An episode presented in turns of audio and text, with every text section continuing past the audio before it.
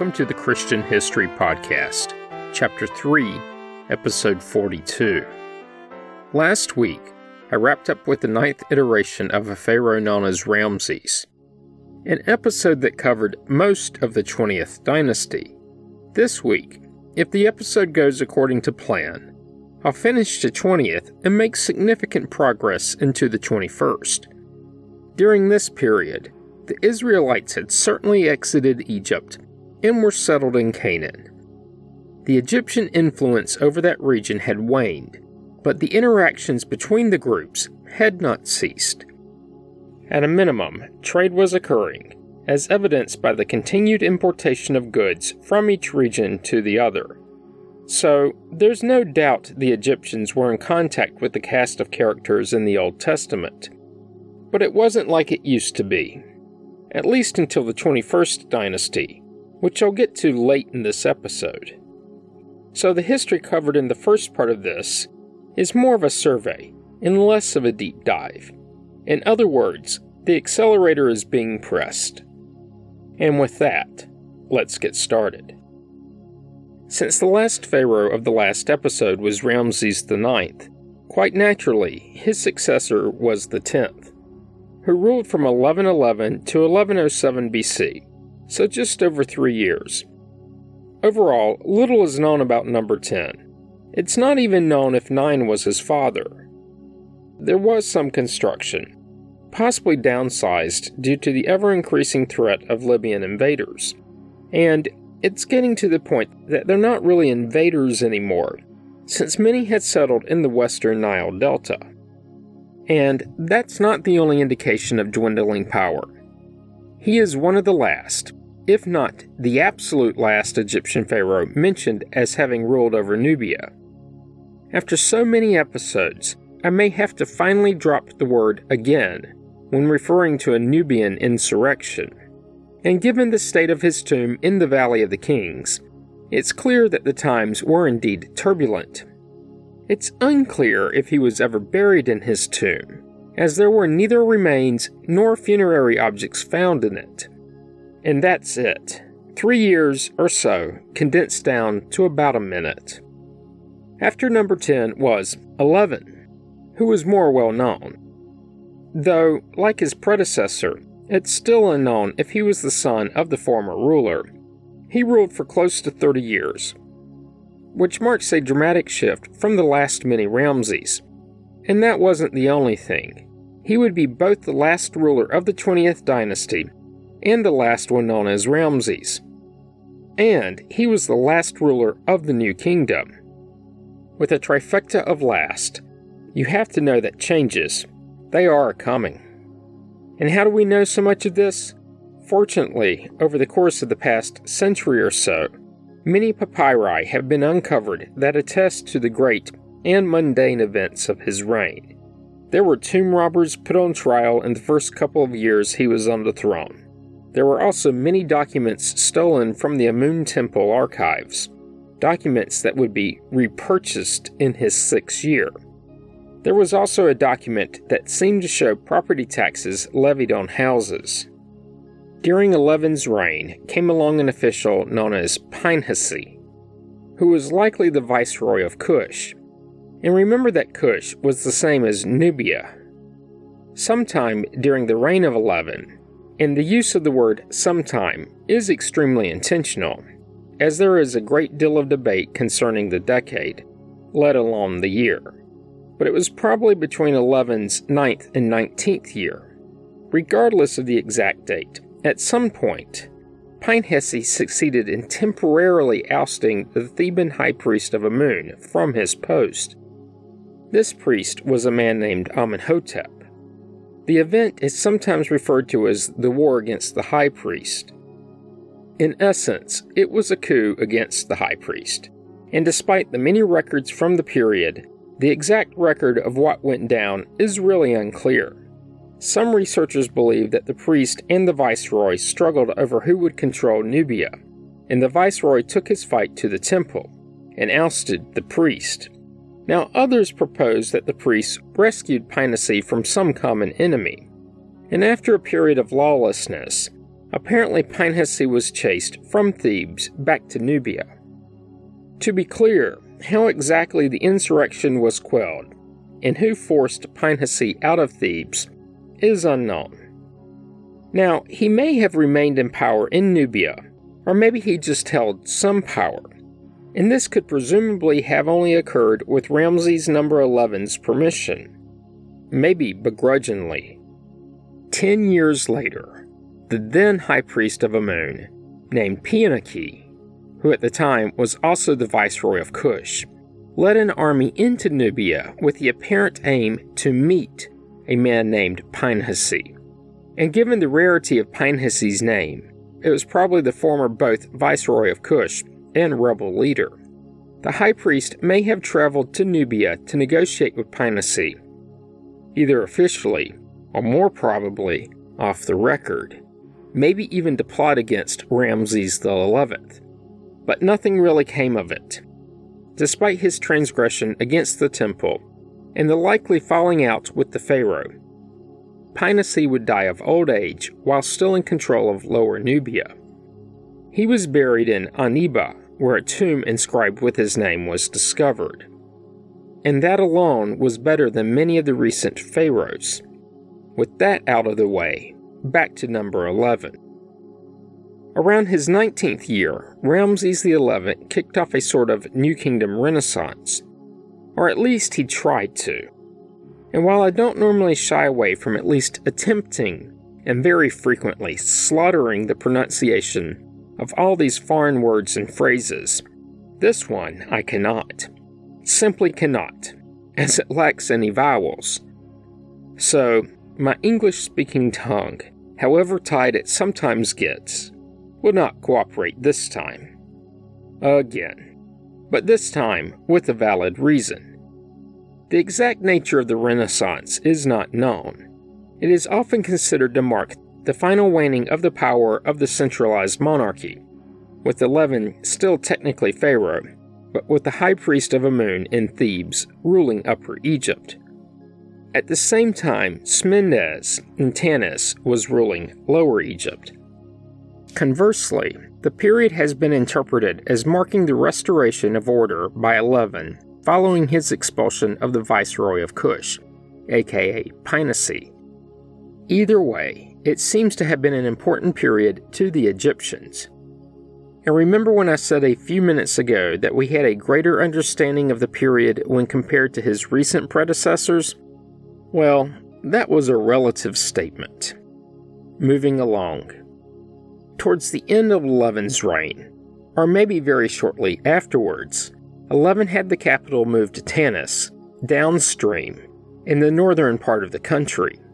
But the shift wasn't just political.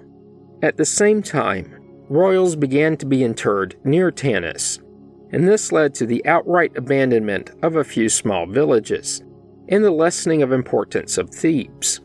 Sometime during this period of change, Eleven died under unknown circumstances at least yet to be determined circumstances. He had previously built a tomb in the Valley of the Kings, but it was left unfinished and only partly decorated since everything was moving north. And this seems to indicate that the planning and anticipation for the move was rather short. The reasons are a real mystery and his death and burial at Tanis put Egypt in an unenviable political situation. When he died, it was the son of the high priest of Amun and a political governor named Smendes that presided over the pharaoh's funeral. As you know by now, whoever led the burial service inherited the throne, and with Smendes assuming rule, so began the 21st dynasty and the third intermediate period. But Smendes would only rule Lower Egypt, as Middle and Upper would be controlled by the current High Priest of Amun, ruling from Thebes. And with the new kingdom done, that puts him squarely in the Third Intermediate Period. He would rule for about 25 years from his throne in Tanis. His mother is known, and while I'll spare you her name, or at least my pronunciation of it, she was the chief of the harem of Amun Re and probably the wife of a high priest of Amun. Smendes's brothers in law were also likely high priests. So he was politically well connected, but that wasn't his only connection. His wife was possibly the daughter of Ramses number 9, and despite this long rule, not much is known of him. He did put down a revolt in Thebes, or it's at least thought he had it put down, as the revolt likely occurred in his final year of rule, so it may have been his successor. After it was put down, the revolt's leaders were exiled to the western desert oasis. They would later be pardoned during the reign of Smendes's successor, Amenemnisu. Now, Amenemnisu may have been Smendes's son, but he would only rule for four years. It's no surprise that we know essentially nothing about him. It wasn't until 1940, when the tomb of his successor was uncovered, that we even learned of his existence. But there had been clues. Manetho did identify a short lived ruler of the 21st dynasty, but as he had a tendency to do, he assigned a completely different name to this ruler. And those exiled rulers of the rebellion, they were not pardoned by the Pharaoh, but by the Theban high priest of Amun. But it was during the Pharaoh's reign. And that's it. Once again, a few years condensed down to less than a minute. This is why you write down your history. It will be forgotten. Next was Psusennes I, the third pharaoh of the dynasty, who would rule for somewhere in the neighborhood of 46 years, the longest reign in generations. He was Ramses XI's grandson, with his mother being Ramses' daughter. It's thought he repaired the relationship with the Theban high priest of Amun, as they donated funerary goods for his tomb. He would add to the great temple at Tanis, and certainly had other accomplishments, but nothing on the record, except that he would claim the title of High Priest of Amun in Tanis for himself. Like I mentioned before, his tomb was uncovered in Tanis in 1940, but the tombs of this part of the country were different from those in the Valley of the Kings in one lasting regard, and that's the weather. Tanis is humid, where Thebes is in the desert. Owing to this, most of the wood objects in his tomb had disintegrated. Fortunately, his funerary mask was not wooden, but instead was more durable, constructed of gold and lapis lazuli with inlays of black and white glass for the eyes and eyebrows. It can be found in the Cairo Museum. And that's not the only part of his tomb to survive. The mummy's fingers and toes were encased in gold compartments of the otherwise wooden coffin. The finger enclosures are the most elaborate ever found, to the point that they had sculpted fingernails. Each finger had an elaborate ring of gold and lapis lazuli or some other semi precious stone. And he was buried with gold sandals on his feet. His tomb also revealed something else about the times of this period. His outer and middle sarcophagi were apparently recycled from previous burials in the Valley of the Kings. This was essentially state sponsored grave robbing and was a common practice of this turbulent time. His red outer sarcophagus had originally been made for Pharaoh Merneptah of the 19th dynasty, the successor of Ramses II. His inner coffin appears to be his originally and was made of both silver and gold. At the time, in this region, silver was rarer and therefore potentially even more valuable. And for the first time in several iterations of mummified rulers, we have a post really, really post mortem medical examination. He was an old man when he died, no surprise there, especially given his 46 year rule. His teeth were badly worn, full of cavities, and he even had an abscess that left a hole in his palate. He likely suffered from extensive arthritis and was probably hobbled by this condition in his final years. Being old today is bad, but in those times, even the king couldn't escape the trials of time. Psusennes was succeeded by Amenemop, who was likely his son. and for the first time in many rulers, it appears that the junior may have served as a sort of co regent to his father.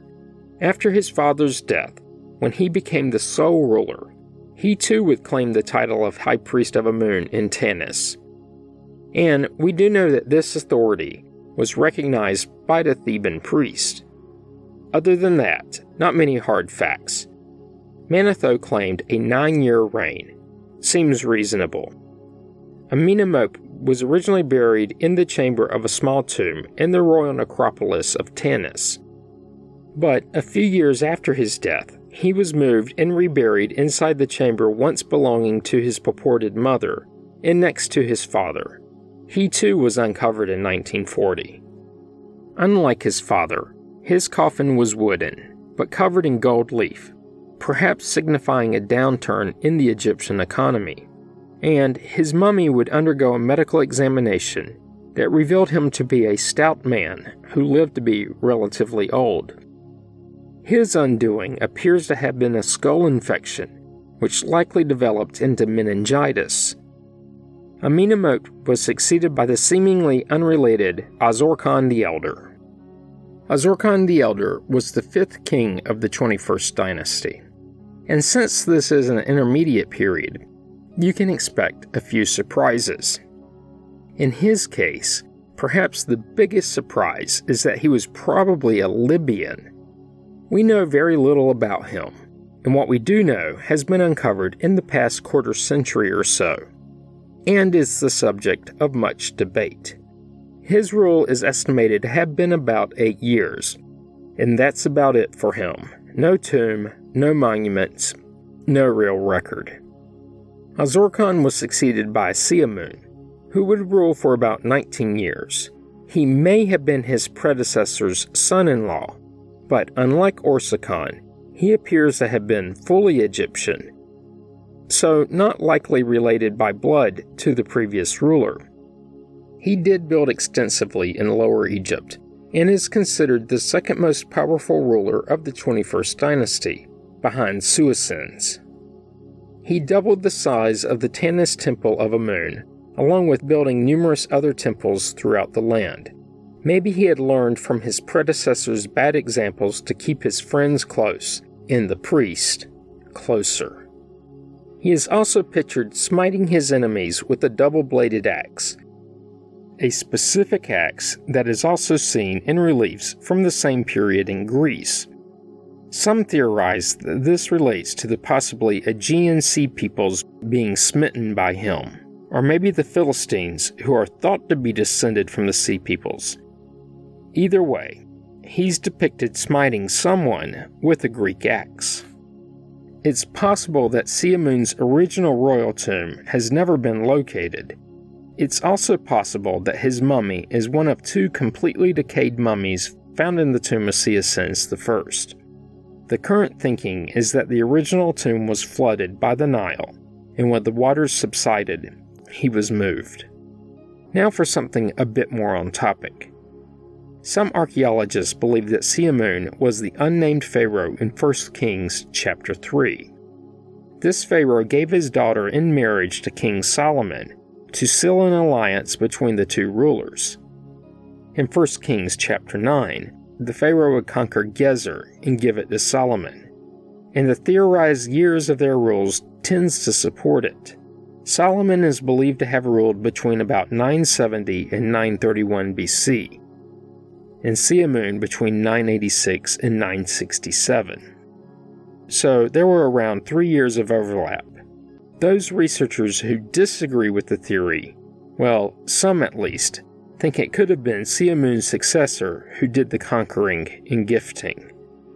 Which gets me to Siamun's successor, who was Psusennes II, and who would rule for about 24 years between 967 and 943 BC.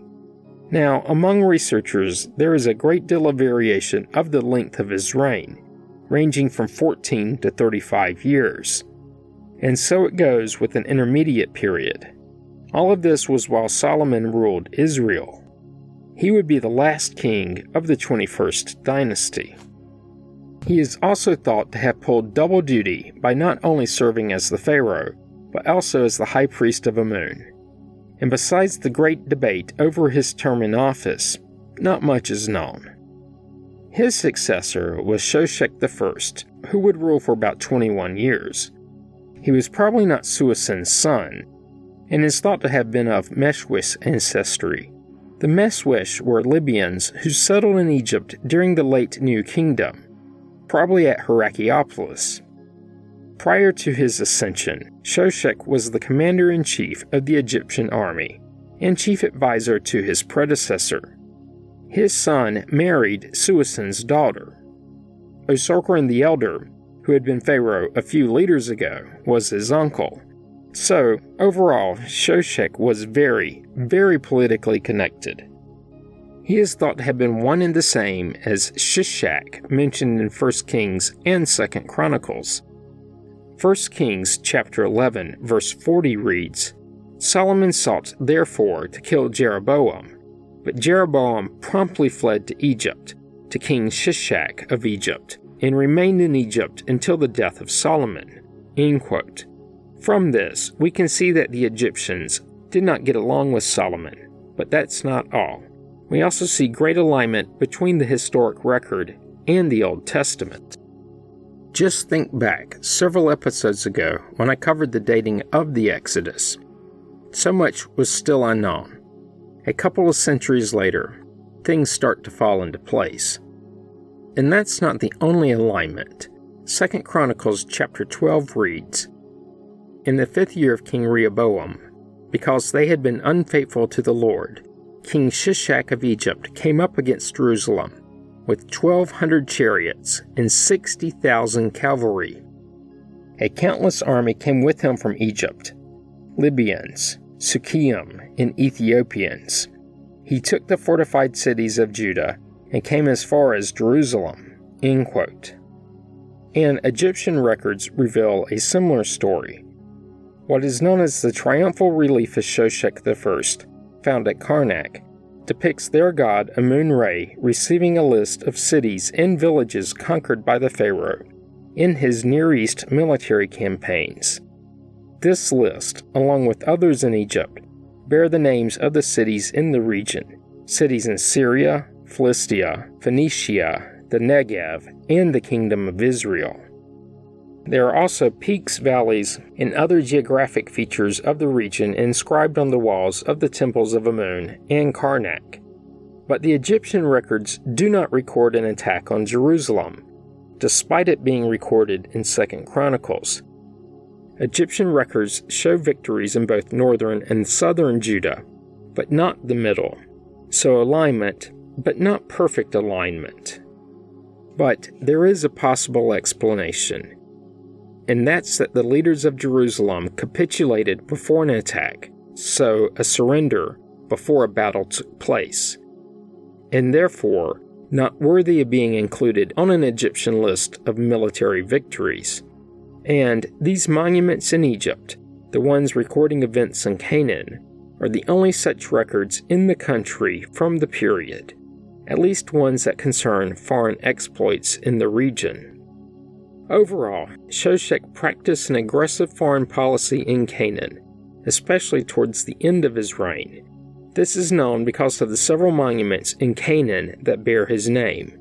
A statue in the Lebanese city of Byblos, part of a monumental stela from Megiddo, in what is today northern Israel, among many others. But he didn't just focus on foreign conquest, he also began a systematic consolidation of power within the country. He would strengthen his authority over Egypt through marriage alliances and appointments.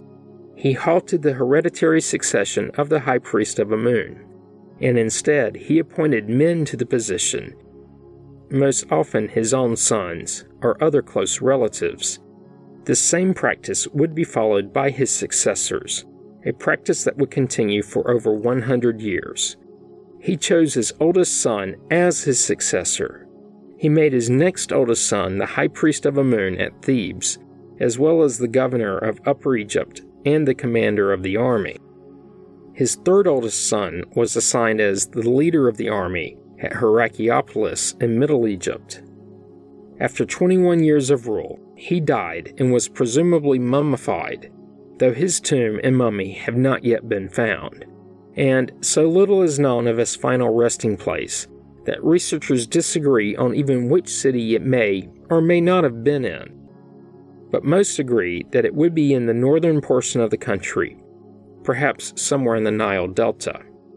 It's assumed that the tomb would be rich in treasure, presuming it has not been looted and plundered or flooded.